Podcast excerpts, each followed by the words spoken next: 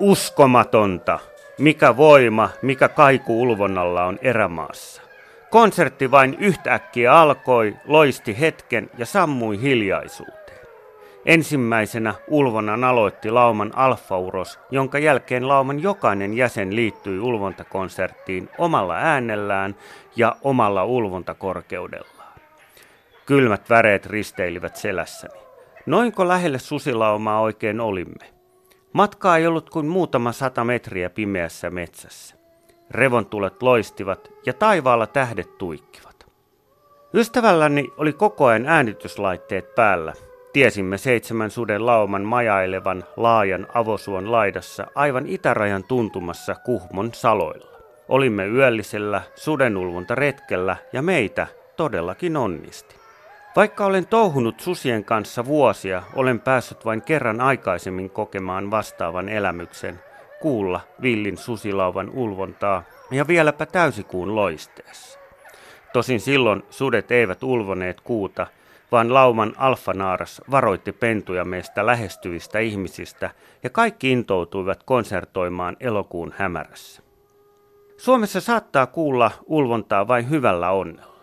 Susia on maassamme todella vähän. Tuoreimman kannanarvion mukaan meillä oli keväällä 2018 noin 200 sutta 20-25 laumassa. Monen on vaikea uskoa sitä, mutta Espanjassa on kymmenen kertaa enemmän susia kuin Suomessa ja susia on myös Suomea enemmän Italiassa, Kreikassa tai Saksassa. Meillä Suomessa suden näkeminen on vaikeaa, mutta niin on sen ulvonnan kuuleminenkin. Nimittäin, yksinäiset sudet eivät juuri ulvo. Susi parikin on harvoin äänessä. Sen sijaan susilaumat ulvovat, etenkin jos laumassa on seitsemän tai sitä enemmän susia. Silloin lauma on tarpeeksi suuri puolustumaan reviiriään. Vanha sanonta, susi on sudelle susi, pitää enemmän kuin hyvin paikkaansa. Se on tullut hyvin esille pohjoisamerikkalaisissa susitutkimuksissa, missä on havaittu, että merkittävän susien luontainen kuolinsyy on joutua vieraiden susien tappamaksi. Reviirin puolustamisen lisäksi sudet ulvovat monesta syystä. Ehkä tärkein niistä on lauman sisäinen viestintä, missä sudet ulvomalla kertovat toisilleen olinpaikkansa ja aikomuksensa. Vähän saman tapaan kuin me ihmiset huutelemme toisillemme tiheässä metsässä missä olet, minne mennään.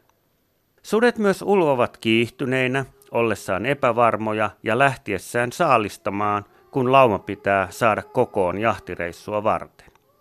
Yksinäinen susi saattaa toisinaan ulvahtaa etsiessään puolisoaan, mutta siihen sisältyy aina vaaran elementti. Kauniin susinaaraan sijasta paikalle saattaakin rynnätä lauma vihaisia hukkia.